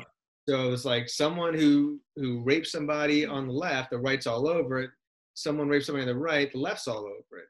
You know, you're both guilty. You know, there's no, I mean, if you really want to take the moral high ground, you can't walk away or make excuses. But it's so, like, partisanship is so important. It's more important than morality, you know? And I don't think, I mean, I don't know what the background is on Gary Johnson, but, like, I met the guy a couple of times. I've talked with him. He doesn't really strike me as a rapist kind of guy, you know? Right. But, like, Trump, I totally believe it. Clinton, I totally believe that, you know? It's 100%. Like, you know, when they bring up about Clinton's, you know, the left was like, they trivialize it. They say about Trump, and then the right trivializes it. Even the evangelicals were like, oh, well, we all make mistakes. Oh, we do? Really? Yeah. We all make how many mistakes? That wasn't a fucking mistake. He did not give a fuck. There's inevitable hypocrisies within our sensitivities. Yeah. Somebody's going to hear something that makes Trump come off as a sexist, and they are going to make that such an insane, especially younger people. It's big with young people. Like, how could you ever possibly, you were the scum of the earth if you could vote for a sexist. It's like, yeah, but what is the alternative? Like a warmonger, a this, a that. Right. There are all a lot of things that are terrible if you look at it like that. I always go back to, and again, it's like Obama's a tough one. Like even SNL, never willing to be, we've talked about this before. And I hate constantly shitting on one of the coolest guys in the histories of presidents. But I mean, the truth is what it is. I mean, you look at drone strikes, you look at all sorts of warmongering, stuff like that. It's a very, very dark thing that he was associated with. But Trump is a bad person, and he's you know, in some people's eyes, Obama could do no wrong, and Trump is the devil. I'm not saying one's better than the other, but there's clearly hypocrisies. They're both horrible people, but Obama's definitely. I like that stance. Yeah, they're both probably a high degree, or at this point, if you weighed the negative things that they've been a part of, no, whatever. And then it makes you wonder with this Woody Allen stuff, like, how many people are out there like that? How many people are out there like Harvey Weinstein that make it okay to be Harvey Weinstein? Like, we find out about these people, but how many of them are out there, known about it within the communities? Nobody talks about it. You know, Corey Feldman comes out, tries to talk about all these people. But if there's a couple of them getting popped, if it gets more prominent, what really exists in powerful things? Like, when you hear these things about, like, children that go missing, like, I'm not a conspiracy theorist or whatever, but, like, I'm assuming there's something there to this kind of stuff. I don't know. Well, okay, so here's the weird thing. If you look at, like, Woody Allen and Bill Cosby, two guys that are fucking horrible people. There's not even a question about it. And right. I think I think the majority of people in this country will agree with that based on what we know about these people. There are more people that will criticize a celebrity who really has no influence on, you know, has no access to a nuclear button or to geopolitics or any of that stuff. Things that fucking matter, you know? We let that shit slide when it comes to the most important decisions a person can make. But when it comes to a comedian or a director, we're like, no, we're not gonna take that. That's wrong. You know? That's fucking weird, man. So weird. It's really, I don't know, like, go back to Joe Paterno. was that his name? Joe Paterno at Penn State, or what's his name? Yeah, that might be his name. I think that was his name, yeah. Penn State guy. I mean, everybody knew. Everybody knew, or a lot of people knew that he was doing it. I'm sorry, Joe Paterno knew. Who was the guy who did it?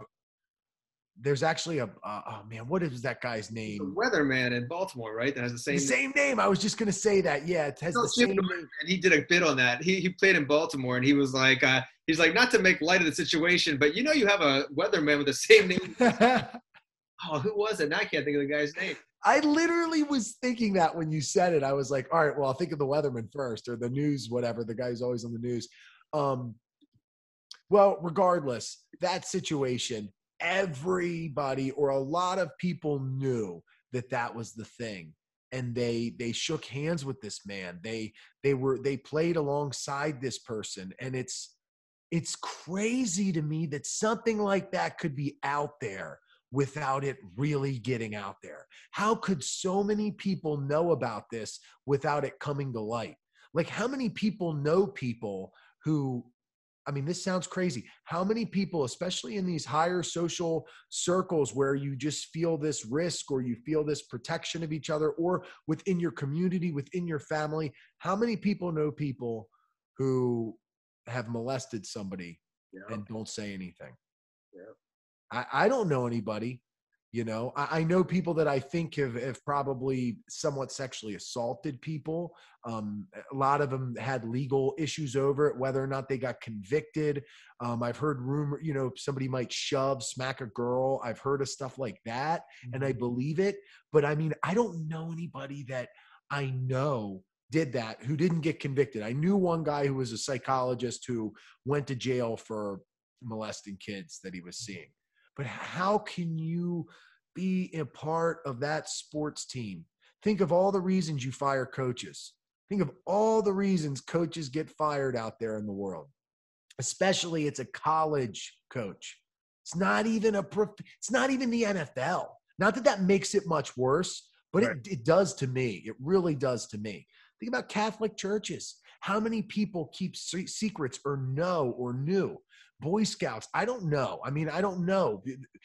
I hate just you throwing them under the bus as if it doesn't exist in other circles. But we know it exists in those circles, so we can at least talk about them and not just blame people we don't know about. Yeah. But how can that go on and people know about it and they don't get it out there? What the fuck, dude? That is insane to me. And when I hear these rumors, when I was younger and I saw that Bohemian Grove Alex Jones thing, I mean, not that I'm an Alex Jones guy, but when I saw that, I was like, oh my God. And when I hear this sort of thing, I don't believe that the Clintons are out there freaking worshiping Satan and doing all this crazy stuff like you hear. But man, there is some weird stuff out there. I don't believe that the Freemasons are, whatever, but you get the point. Well, you know what? We're talking about this. It makes me think about the whole Jeffrey Epstein thing. How many? Oh my God! World leaders were hanging out with that dude, and they didn't go just to hang out with him. You know what I mean? And it's like, and those guys are walking the streets like nothing happened. Nah, we're good.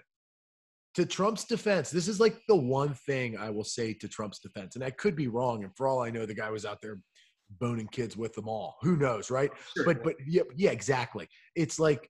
He was one of the only people that I think he banned or like had, and this could just be conservative propaganda that leaks this sort of information. It could be false information. So, but he was one of the only people known to like cut ties and like, I want nothing to do with this man ever. I don't want to be associated with that.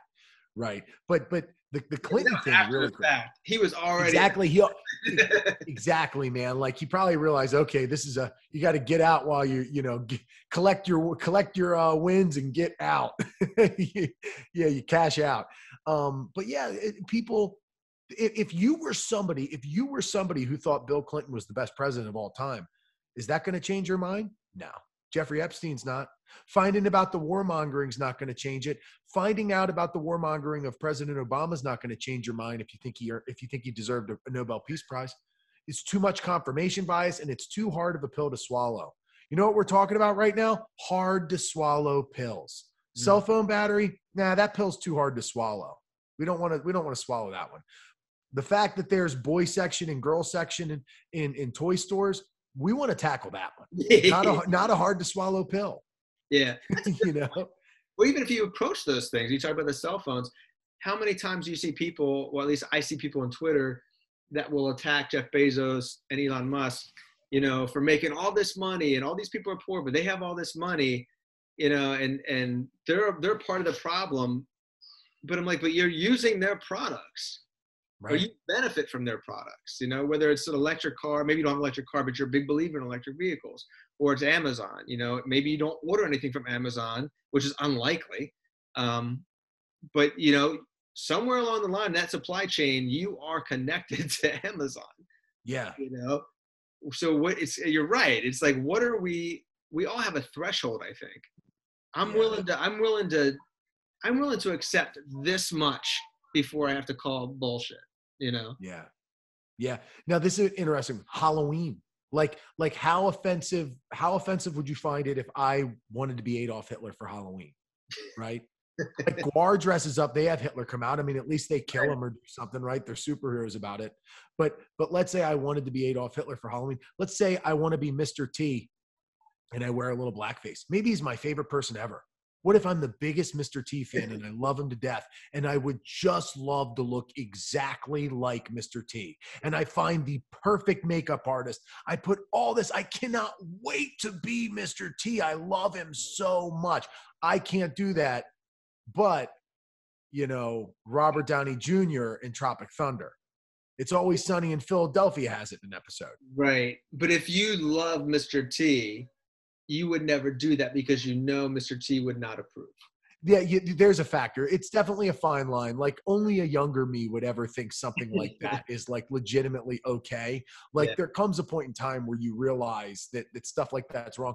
But again, you could see the framework in which it's not inherently wrong. Just like your joke is not inherently wrong because it covers topics or it does things that is inevitably going to offend certain people's sensitivities. Right. You know, it's not great to walk around dressed up like Adolf Hitler just to make a little gag joke, right? You know, there's a time and a place. A Gwar concert's probably a better opportunity to have Adolf Hitler on stage or whatever. You get the idea. Well, you make it interesting. If you want to go off Adolf Hitler, you go off of like, you can go as like a dead Adolf Hitler or Adolf Hitler is zombie. Exactly. Yeah, get something bad, right? Something distinctly slanderous towards him. Right. But it is. I do think about that as like such an odd one because you could see that's where like the intention versus offense, or it's like somebody could think, oh my God, there's nothing worse out there than this person who thought it would be a good idea to wear blackface to be Mr. T, but that same person, you know, supports a president that does X, Y, and Z. They're lenient for that. Or their friend who's a defense attorney who knows that they are getting criminals off the hook for money. They're okay. They're just doing their job. Or the car salesman who sells the used car that they know is a lie and a fraud to that mother, that single mother who's scraping her pennies and nickels together to find the car at CarMax finally that she can get. No offense to CarMax, but you know, and they're fraud. They're scamming this person. That person's just doing their job, or they're not the worst. You're the worst for Mr. T. Not supporting Mr. T-ing it. I don't have a strong dog in that one. I think it's generally it's wrong, and I get it, and I don't want to do it, but I don't think it's as big of a deal as somebody might make of it. That's how I see it, you know, because look at all these big deals that people don't care about, and then look at the little deals that people care a lot about. Weird thing. Yeah. I mean, you're right. I think you bring up a really valid point. It's like sometimes things are too hard to take on, or sometimes you don't even want to take them on. You know, I know I've definitely been in conversations where I'm talking about racial justice and I'm, you know, it's all white people in the room and people are looking at me like I'm an alien. Like, it's almost like, what are you talking about? Like, you know, there's no such thing as white privilege, you know, and having that conversation with people. And I'm like, no, there kind of is, you know, there really is a thing called white privilege. And I know it exists because I've spent enough time in Baltimore doing shit that other black people have done and never gotten in trouble for it, you know, but they did. But having that conversation, sometimes people are so like quick to be like, no, there's no such thing. I don't want to talk about it. You know, you're wrong. And I'm like, I'm just trying to have a rational conversation. If you don't want to talk about it, that's cool. Like, I'm not, it's again, it's like not, it's not like a hill I'm going to die on. Now, if you start dropping the N-bomb and being like, you know, intentionally racist, then I'm going to say something. Right. And then I'm out. Yeah. But I mean, it's not, yeah, I think we can only take so much. And I'm guilty of that. I'm sure I am. I mean, there's certain things I'm like, I just don't want to fucking talk about this, man. Because it's like, I can't handle the reality of this, the truth. I think it's a good distinction to make that we are a libertarian podcast that is very well aware and will be the first to bring up that cops fuck over black people. So, like, duh. And yeah, but when you're in like all white circles in certain areas, people don't want to hear that, man. Some of them, they are really, I think it's a pendulum effect. Because people take it so far in one direction, they're the ones that try to balance it in the extreme opposite. Privilege is the best example of that. Like, no, okay, man, we're not trying to say that the only, or at least I'm not trying to say that the only privilege that exists is white privilege, and everyone else is just some form of oppressed, some form of not having privilege, right? There's all sorts of things. So you see these people who have chips on their shoulders because they grew up dirt poor. They grew up without being able to have all these opportunities, or they think of all of the privilege that they didn't have. And they want to say, well, hey, I'm a white guy and this. Yeah, but see, we're making generalizations for people to understand things. There's always going to be subjective specifics, but it's just important to realize that privilege is a thing. Right. You could take it as far as you want, and you could look at the privilege in all sorts of ways. And then, yeah, somebody could argue, yeah, but look at affirmative action. Look at this. How many people got jobs because they're this? And those people love spouting off those facts. Those are like the racists who like will be the first person to say, well, I'm not racist, but you know, those are the people who are like, well, I'm telling you, I think you can do it. I'm the one who's trying to lift you up. I don't think you need the handouts. I don't think you need to rely on the government. You can get a job. You can do well. You know, I'm that white guy. I hear them. God, this rural gym. I love the people. They don't know any better. I love them, typically. Some of them I hate. One of them thinks he's Rush Limbaugh, and I hate him. We butt heads heavily. He gets very racial. One time I almost got into a fight in the gym over this man. Wow. Yeah, when I was pro-Obama, he was going around the gym telling everybody I was pro-Obama, blah, blah, blah, blah, blah. And this is back, like, that was actually like a damning thing in this area, right? Like, people were coming up to me, oh, my God, you're this, that. First of all, it was the second election. I'm like, well, I'm not. I actually like this Ron Paul guy. You know, at the time I was like, that's when I was like Ron Paul was the second. I guess it was 2012. I was very Ron Paul. 2008, I was very Obama. And then eventually I just said, oh my God, to hell with it all. I think the world's just going to end. Like, that's my political lineage. Well, this guy starts like a big thing over it. And he's telling everybody all this stuff.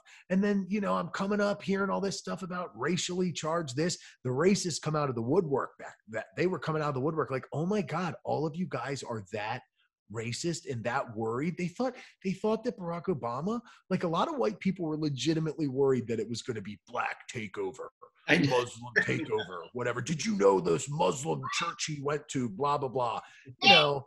And then President Trump with the birth certificate stuff. Oh my God, remember when he was trying to say that he wasn't an American citizen? Jeez, dude, it's crazy. People forgot that one in a hurry. He was dead wrong about that. That's the thing, you know, with Newsmax the other day, they were getting sued by Dominion, and they had to come out and apologize saying that, okay, we didn't tell the truth about the voting irregularities or whatever it was.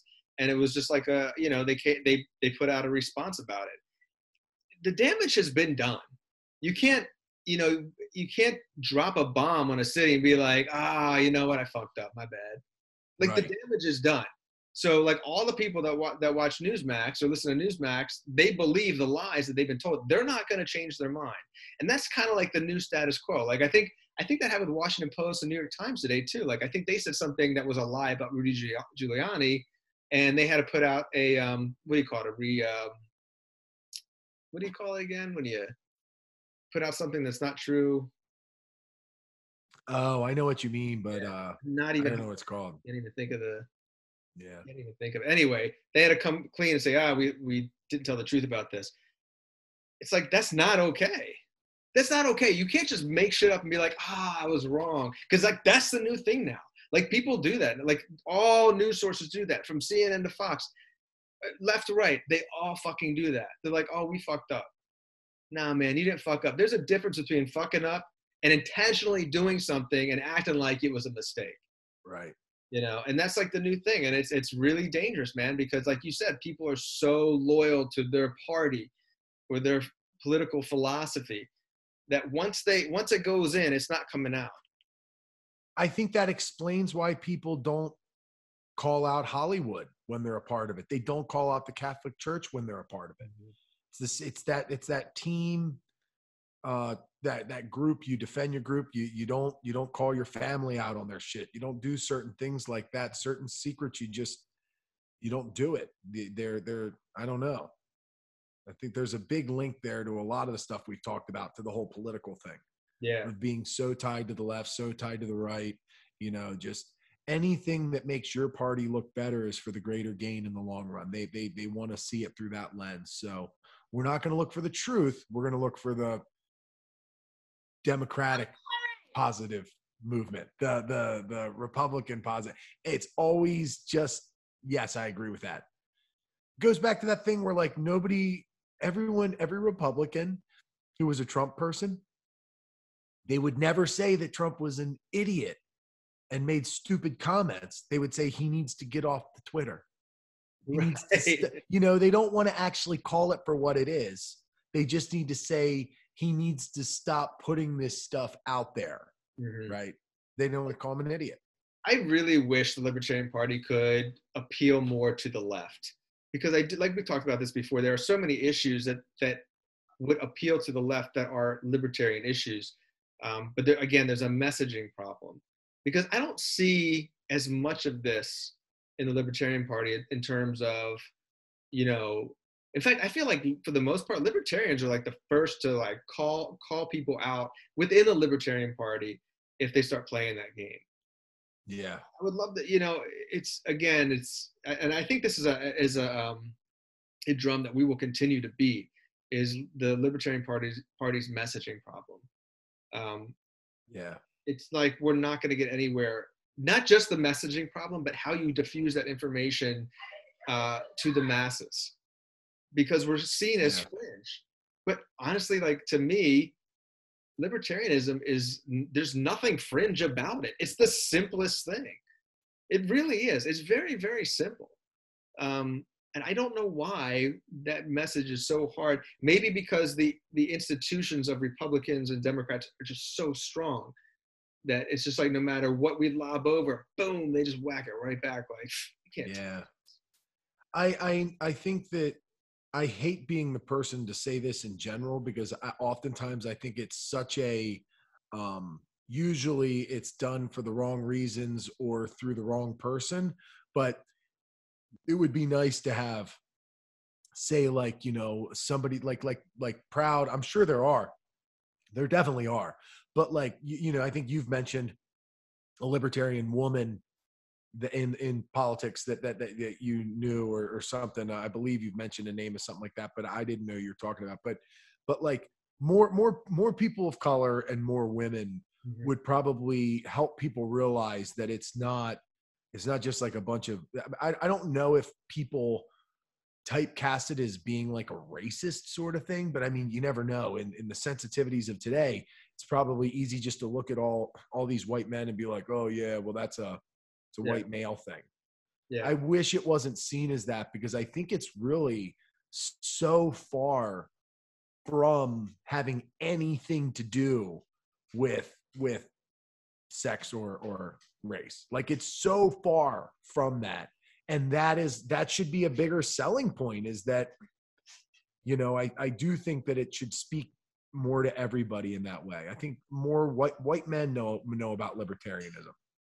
You know, there's a really great book called The Big Payback, and it's about the history of the business of hip-hop, and it goes from like the early days back in the 70s up to Jay-Z, but it doesn't talk about the music or the lyrics or anything. It talks about the business of hip hop. It's very, very libertarian. It really is. The basic constructs of how hip hop grew was very libertarian, because if you think about it, like when rap music first hit, it was like it was taboo, you know. Like the majority of the United States was like, we are not interested in this stuff. It's scary, you know. They're speaking truth. They're speaking in a different dialect, you know. It's black people and they have a voice, and we didn't want black people to have a voice because that was not something that you typically had, not at least not at that level. But if you look at the business of hip hop, what they did was, you know, the hip hop community really took control of their own financial situations because they had to. In the beginning, Warner Brothers wasn't signing rap groups, you know, or Sire or Epic, whoever it was. Then eventually they came around because they saw there's money to be made. But at first they didn't. So the hip hop community really took it to their own hands and made something out of it. You know, even if you look at Jay-Z's rise, dude's a fucking billionaire. He's like a legit billionaire. He didn't become a billionaire because he let someone else take his product and market it and break him off a little something. He controlled the whole fucking thing. And that's a very libertarian, in my opinion, a very libertarian mindset. You know, it's like the idea of you are responsible for yourself. You can't blame anybody else for whatever situation you may be in. You know, if you're in a tough situation, then you got to figure out how to get out. Again, it's easy for me to say as a white dude. I get it. But I highly recommend the book. It's a fascinating read.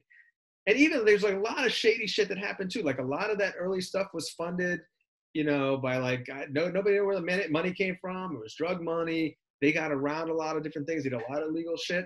But you know what? They kind of had to do illegal shit because they weren't allowed to play within the confines of the legal market. So they did what they had to do. Now, what form of music today is more profitable than rap music or dance music, I guess, which is, you know, an offshoot of some rap music. Yeah, no, you're 100% right. No, that sounds very fascinating and true. It's a cool book, man. It's called The Big Payback. It's a pretty thick book, but it's a fairly quick read. About 1,000 pages, but I mean, it reads pretty quick. Cool. I wish I remember who wrote it, but it's a fucking great book.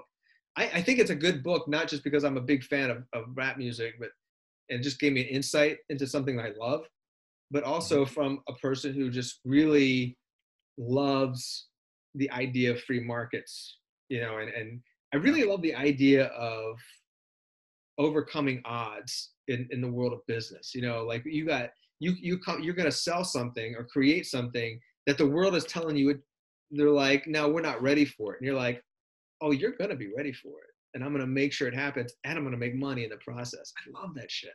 Elon Musk with the electric car. Everybody shit on that guy. Get the fuck out of here with this electric car. Now look at him. Second richest guy in the world. It's a big fuck you to a lot of people. I love that. I love it too. No, it's not something that everybody's going to be able to figure out or do, but you definitely can't let that stop you from trying. You know, I think at the very least, like, not that everyone should aspire to be that level, but to find some semblance of success and comfort and security, you know, you definitely have to have the vision and the desire to make it happen. Yeah. Not saying it's going to happen. Hey, I might never make a lot of my goals might never come to fruition, but you got to fight the fight. That's a good caveat, because seriously, I thought about that the other day, how every time, if you ever talk to someone who's famous or has been very successful, and they'll say, you know, what message do you have for people that want to do this or do that? And they'll always say the same thing. Never give up on your dream. Just keep fighting. Never give up on your dream. Dude, 99% of people will never give up on their dream, and they'll never fucking make it. That's life. It fucking sucks, man. But that's life. So yeah, it's like, yeah, keep doing it, keep working at it. Well, I think there's something to that, because even if you never make it, how fucking boring is your life going to be if you're not even trying? Exactly. Yeah. Some people have made it and they don't get to live the life I get to live, following my dreams, not making it. Yeah, right? I'd rather follow my dreams and not make it then make it at BG&E, then make it at, you know, make it somewhere else that I'm not doing what I love or following my dream, right? Yeah, I don't know. I think dreams change, but I think sometimes too, maybe it's with younger people that they think like, I want to be a musician, or I want to be a fighter, or I want to be an actor, and I'm never going to give up my dream. But the problem is when they have to put the work in and the sacrifice. I think that's a big thing too. When you got to work for no paycheck, not just once, but consistently until you've earned the privilege of getting a paycheck for what you're doing. Right. A lot of people don't want to do that. I mean, even like in the world of writing. So in my world where I do a lot of finance writing, I've definitely been responsible for hiring people. And I've had people fresh out of college come in and they're like, I want $80,000 a year. I want 4 weeks vacation, 2 weeks personal time. And I'm like, I can hire a blogger to write me a blog for $5. Yeah. You know, at the time we were starting people off at $27,000 a year. And you get your full benefits after 3 months, after you're there for 3 months. And they're like, I got a college degree. I'm not going to do that. All right, Go 10 bar. I don't know what the fuck to tell you, man. Like, I'm a dozen. The fuck makes you so special? Exactly. You have a college degree? Yeah, so do I. Big fucking deal. Doesn't mean shit. Unless you're going to be a doctor, you know, unless you're going to do something that requires some tangible fucking skills. But writers? Come on, man. I can get a computer program to write shit for me. I can outsource this shit to India from people that don't even speak English as their first language, and I guarantee it'll be just as good as anything you can write. You know, it's like, so don't come to me talking about $80,000 a year, and people don't really, you know, and I'm generalizing, but there's a lot of people that they want a lot of big things. They want the big reward. And it's not that they're not willing to work for it, but I think sometimes they're so naive, they don't realize how fucking hard you have to work for it. Yep. You know? There's a return. There's a return for it. But you got to put in that sort of work a lot of the times. Yeah. 100%. Let me think about how you feel after you have a tournament. Okay. Yeah. Like every fucking thing you put into that. I'm not even saying if you win or you lose. Like you just took yourself to a place that how many people could do that? Right. What percentage of the population could get there? It wouldn't even matter. Like it would be cool to make money off of it, but I enjoy paying to show up and do that. I pay to do it. People who run marathons pay to do it. Oh, yeah, even when they do it at a high level, you know. That's what people say when you do CrossFit. They're like, why do you pay to do something when you're done? You're like gasping for air and you're laying on the floor. And I'm like, yeah, this is fucking good, man. Like when I'm done, I feel fucking fantastic. And this is what you have to understand. Like for me, when I was in high school, I couldn't do a single pull-up. And the gym teacher fucking made fun of me for that shit. I mean, that fucking destroyed me, man. I sucked at every fucking sport. I was the scrawny kid that got bullied all the time.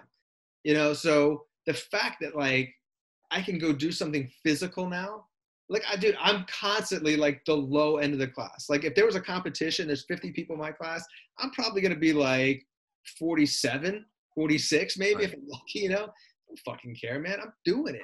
And that feels fucking great. Now, obviously, I'm not trying to do this for a living. This is not my job. So maybe it would be different then. But I think we've talked about this too. I think anything in life worth having is going to require like some considerable effort and sacrifice. Mm-hmm. And if you're not willing to make it, that's cool. Like that's fine. Some people just don't want to do that. But don't sit there and tell me that I'm going to be a singer if you're not practicing every fucking day, if you don't have or if you're not writing, or if you're not learning an instrument, or if you're fighting. Tell me, I want to be a fighter, but you're not in the gym every fucking day. You know what I mean? If you're not learning, that's a big thing too. People don't want to learn from people. I don't need any help. Mm-hmm. Yeah, you do. If you didn't need any help, you'd already be fighting. That's a hell of a point. Yeah, for sure. Yeah. I mean, I'm sure you probably get that too with people that you train. Oh, right? Yeah. I get it with everything, man. You know, people tell me they'd be good at comedy. People tell me they'd be good at this. I could do that. I already know how to do this. You know, they ask you for your help only to want to tell you what they're already doing and what they've tried. And How much did you try it? How much did you really do? How much are you doing what you know?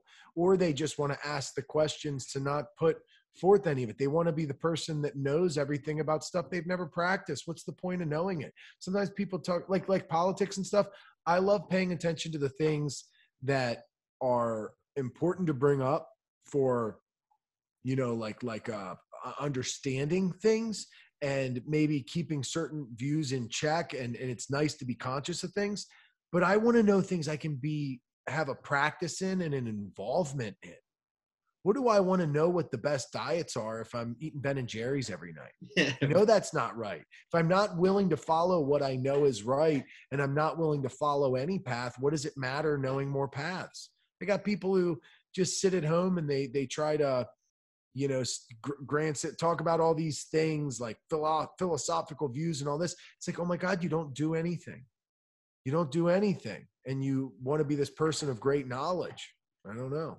Dude, I make an effort consistently to keep sweets out of the house. I mean, I know my kids always have sweets, but like ice cream, you mentioned Ben and Jerry's, I will fucking destroy a couple of pints of that shit, easy. So I know that when the weekend comes, because typically in the weekend, that's when I like to get high as fuck. Mm-hmm. I gotta keep that stuff out of the house. Because if it's in the house and I'm high, like super high, I'm eating. Yeah. So, and I know, like, I told my cousin this actually. I was telling him, I was like, yeah, I got to keep out of the house. He's like, well, dude, maybe, you know, that's some self-control issues. You need to work on that. I'm like, the self-control is me not buying it. Okay. Exactly. I know that if I'm high, self-control is off the table. You know. Yeah. So I'm making a proactive move to keep it away.